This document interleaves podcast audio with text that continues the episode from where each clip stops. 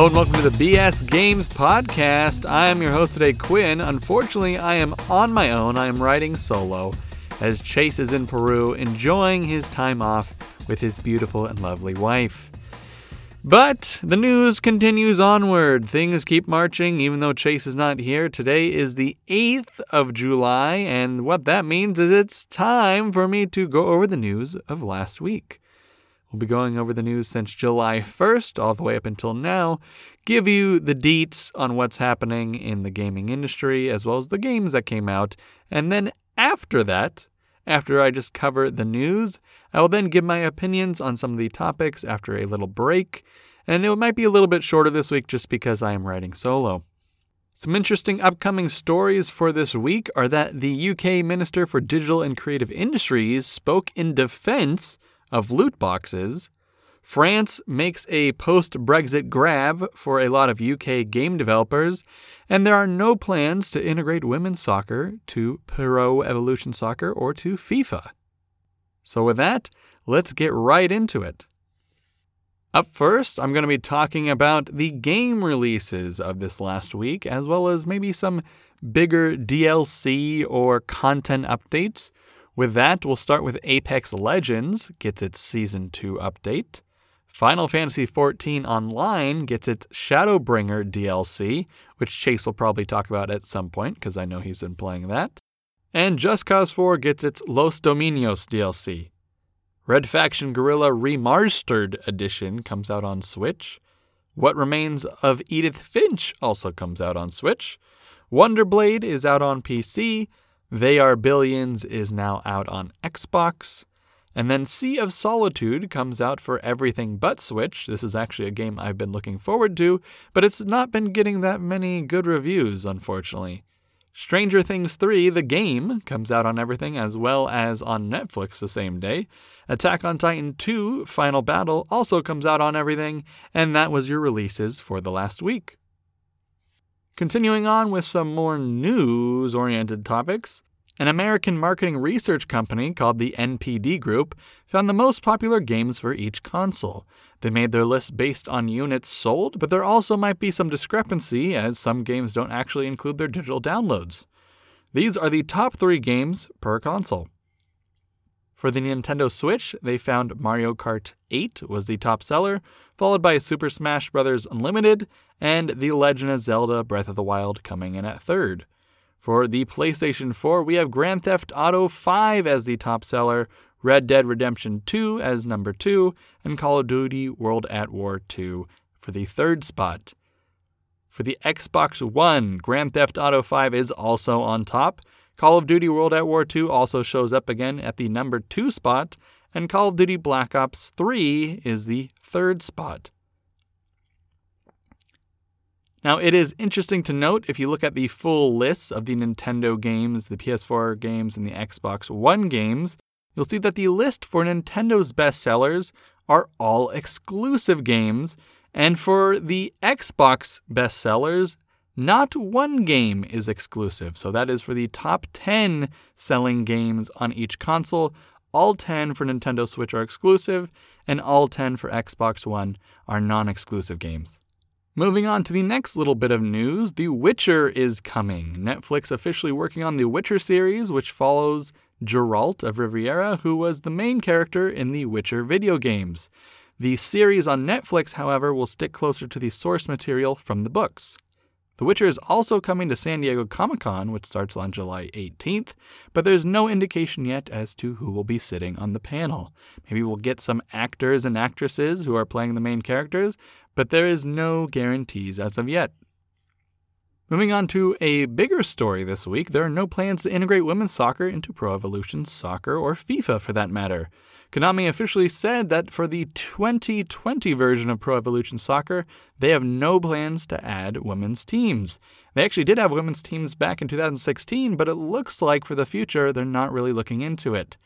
FIFA also holds the rights to the Women's World Cup and Men's World Cup, so it might explain why Pro Evolution Soccer doesn't really want to go into that area when they don't have the largest tournament under their name, but it doesn't explain why FIFA isn't getting into that realm. If you've been living under a rock recently, you might not know that women's soccer is actually gaining popularity like crazy. In the UK, 50.8% of the population watch concurrently the US versus UK Women's World Cup soccer match, or around 11.7 million people in the UK. That's pretty impressive. Moving on to our next story, France makes a post Brexit grab for UK game developers. In wake of Brexit, the French government is incentivizing game developers from the UK to relocate. In a 2017 survey, about 40% of UK based game companies were considering relocation. And roughly 20% of the UK's game industry workforce is actually from the EU and not actually from the UK. The French government is really trying to capture those that are on the fence, as the game industry is the second largest cultural industry in France. The incentives the French government are offering are no joke. There's a potential of 6 million euros in tax breaks for each company and a 2 million euro loan available for studios. It's pretty crazy. Finally, with our last story, we have the UK Minister for Digital and Creative Industries speaking up in defense of loot boxes.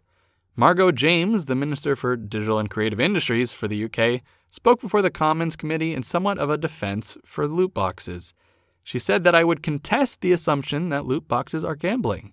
I don't think the evidence I've read from your committee's hearings would support that assumption either.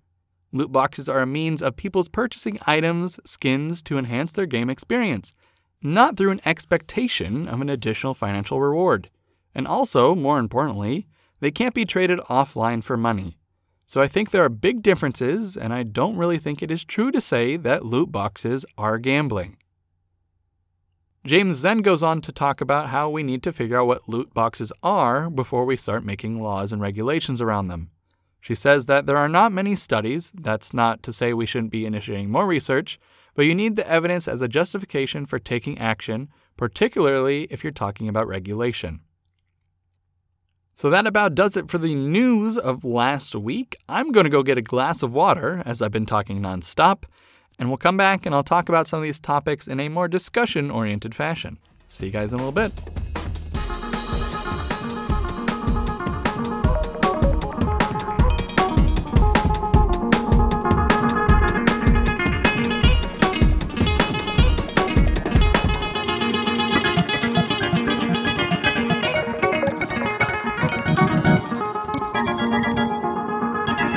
Everyone, I am back and I had a little sip of water. My throat was getting dry, but no longer. I am back and I am ready to talk about some news in a more discussion oriented fashion. There will be a little bit of bullshit, a little bit of my own opinion, but you can take it. I trust you. I believe in you. We got this. Now, because Chase isn't here, I'm not going to go too in depth. I don't want to waste your time when there isn't really a discussion between me and someone else at the moment. So I'm just going to give you a few thoughts on some of these stories and what they might mean for the bigger picture of gaming and what they might mean for the industry as a whole. The two topics I'm going to talk about a little bit more in depth today are France trying to get UK developers to move to France, and then the UK Minister for Digital and Creative Industries talking about loot boxes. So, starting with the French making a cheeky, cheeky announcement for the UK developer companies, uh, it's really cool. I think it's really cool. What the Prime Minister talked about was he was essentially saying that, or the Prime Minister of France, uh, mind you, was saying that the UK is kind of slipping, you know, with Brexit, and they're no longer, or at least w- what France hopes to become, is the top industry or own the top games industry in the EU slash in the in Europe period because I guess uh, England won't be in EU anymore. So just they're trying to be the main force of game development within that continent or within potentially the world. Now, the UK at the moment is the leader in game development uh, in Europe at the moment. And with Brexit, it seems like that's no longer going to be the case. Whether developers move to France or whether they, whether they move somewhere else, it seems like if 40% of game companies were considering relocation, that's a big number. That's a big, if you think about it in terms of euros, I guess, I was going to say dollar signs, but if you think of it in terms of euros, 40% of an industry leaving is a big problem, a really, really big problem. And now I know 40% of UK uh, game developers aren't going to just leave, but you have to also think that 20% of that workforce, 20% of that dollar amount slash euro amount is from the EU, isn't based or isn't from the UK. So you're going to have all these EU workers, 20 per, around 20% of that industry, leaving or working for companies in France or more, yeah, maybe binding themselves to companies that are relocating. And so you're going to have a lot of talented people. You're going to have a lot of uh, wealth, essentially, a lot of value in terms of company and people leaving that country, leaving the UK and going elsewhere. And I think France is really smart, really, really smart in saying, don't just go anywhere, come here. And for those of you on the fence, here's 8 million euro to convince you to come over here. Like that's pretty crazy. I know it's it's not always going to be 8 million euro for every single developer, but it's pretty much they said 30% of expenses, 30% of like setting up your company over here will just be negated. All the taxes, 30% of those taxes gone, up to 6 million euro. That's pretty insane. That is pretty insane. And on top of that, they're like, hey, uh, if you need a 2 million euro loan, here's a 2 million euro loan. And from what I was reading, it doesn't, that you don't have to start paying it back until your company starts growing. So they're like, here, take this money, build your company here, make sure it works. Once it starts working, then you can pay us back. Because right now we understand that the games industry is huge and can make a ton of money. So we're going to support and basically poach all of the UK companies that are willing to relocate, give them a lot of money, set them up really well so that our games industry in France can become huge, can become the biggest in Europe, and potentially really compete with the US and Japan. I, I don't know. We'll see. But that's that's really cool. That's really smart. And what the French um, prime minister talked about was also really smart. In the article I was reading, he was pretty mo- pretty much the one that mentioned that uh, the games industry is really important, and the games industry is a huge financial force for the country and it's nothing to be joked about. And the incentives they're offering are justified, and they know it's a good good thing to put forward for those developers that really want to relocate or are on the fence because it pretty much is a win-win for everybody. The developers get to move somewhere where they can save a ton of money and have more freedom away from the UK and Brexit, and France makes pretty much their games industry even larger. So it's a win-win. I think it's awesome. I think it's a great idea, and we'll see what happens. Maybe the UK says, well, maybe they'll come back with like a counter to keep companies in the UK. But if they don't, who knows what's going to happen. Now, I want to talk about a little bit, speaking of the UK, I guess, I want to talk about what Margot James, the Minister for Digital and Creative Industries, talked about um, in defense of loot boxes. And I think it was actually really smart.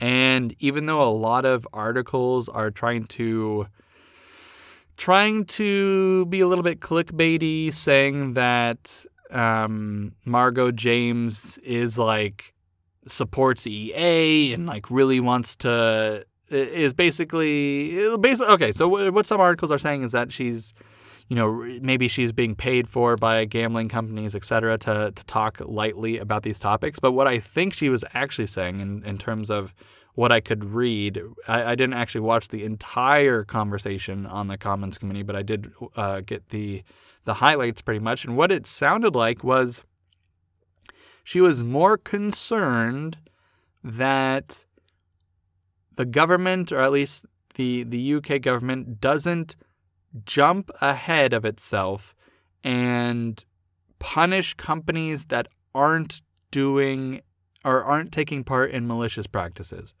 And she was very clear that there needs to be more research into what loot boxes actually are, how they are affecting people, how are they affecting people psychologically, people with addictions, stuff like that.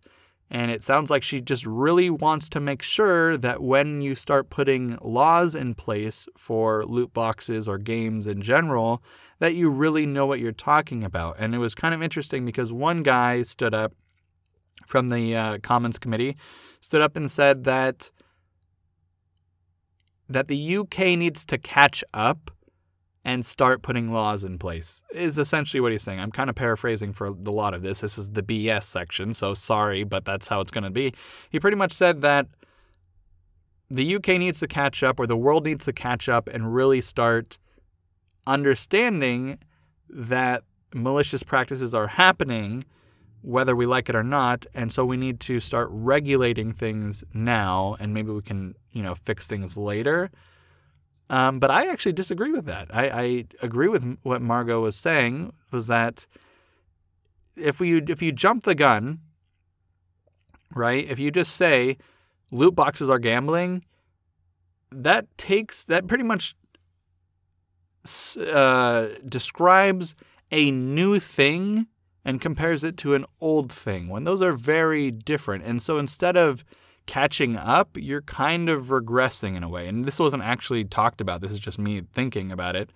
Um, and that's that's how I'm thinking about it. Is that if you're defining new technologies, new forms of entertainment, and tying them down to old terms, you're pretty much regressing and damaging the the complexity and the new nature of those new things.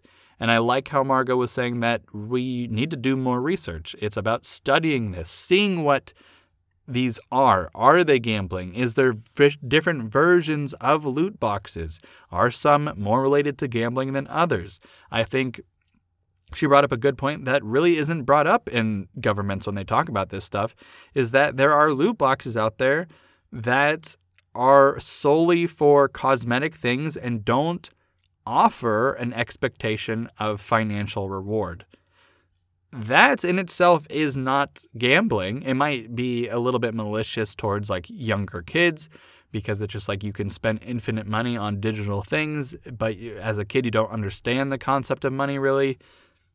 So that in itself could be malicious, but it's not really gambling. And to say it is gambling is technically incorrect. So I really like what Margot was saying. I think it made a lot of sense, and in a weird way, I like kind of resonated with her, even though I did, something she said weren't really exa- exactly correct. Right when she did say loot boxes are a means for people of purchasing items, skins, etc., to enhance gaming experiences. There is no expectation of an additional financial reward, which is correct in some cases and incorrect in others. For example, you have CS:GO, which is now a free to play game, that is tied to the Steam marketplace. Now, yes, there is no direct, you cannot transfer a skin into US currency or euros, etc., directly. There is no direct link between these digital items and monetary value, but you can trade your digital currency for Steam Cash. And then with Steam Cash, or with those items, even, you don't even have to go through Steam Cash, you can then trade on third party websites, etc., for actual currency. And in that way, I think a lot of the Steam or Valve oriented loot boxes are more like gambling. There were plenty of times where people would try to open crates not for the cosmetics inside, or potentially for the cosmetics inside, but not for the the experience of wearing a cosmetic, but more for getting a cosmetic that costs real world dollars, real world currency, and the the idea that if they rolled the dice, they would spend two dollars and fifty cents and get something worth two thousand dollars. And I've experienced this in friend groups and stuff. I've experienced people who um, were very prominent in the trading communities and would spend large amounts of money rolling the dice essentially and opening loot boxes, quote unquote, to get rare items and then hopefully sell them. That's happened. Um, And in a weird way, like there there are even other categories beyond that. And I know this doesn't really apply anymore because I don't really see this that often, but in TF2 there was there's MVM there's the MVM mode, which is essentially a mode that you have to pay for. It's a dollar every session, and at the end of a full tour, which would be roughly $4, you would get an item. And this item was of random value. Not random, but of a different different values. And what is that? Now is that a weird form of active loot boxes or is this a different form of gambling? What is it? So that's like a whole nother question. I think more research is probably the way to go. And I think it's going to be really hard to even research because there's so many different versions of what a loot box or what a paid um, random experience or random item is and how that is portrayed. Like with MVM, you're not clicking a button and watching something roll the dice. You're actively participating. Arguably, you're paying a dollar for the enjoyment of that hour of gaming. And then at the end, you're given an additional random reward. So it's really interesting what's actually happening in this space. And I, I, hope to have a conversation with Chase about it later when he gets back from Peru. Screw that guy, am I right? Actually, just side note, he was saying that he found cockroaches in his sugar. He there's no AC and there's a bunch of stray dogs, so maybe he's not enjoying himself. We'll find out when he gets back.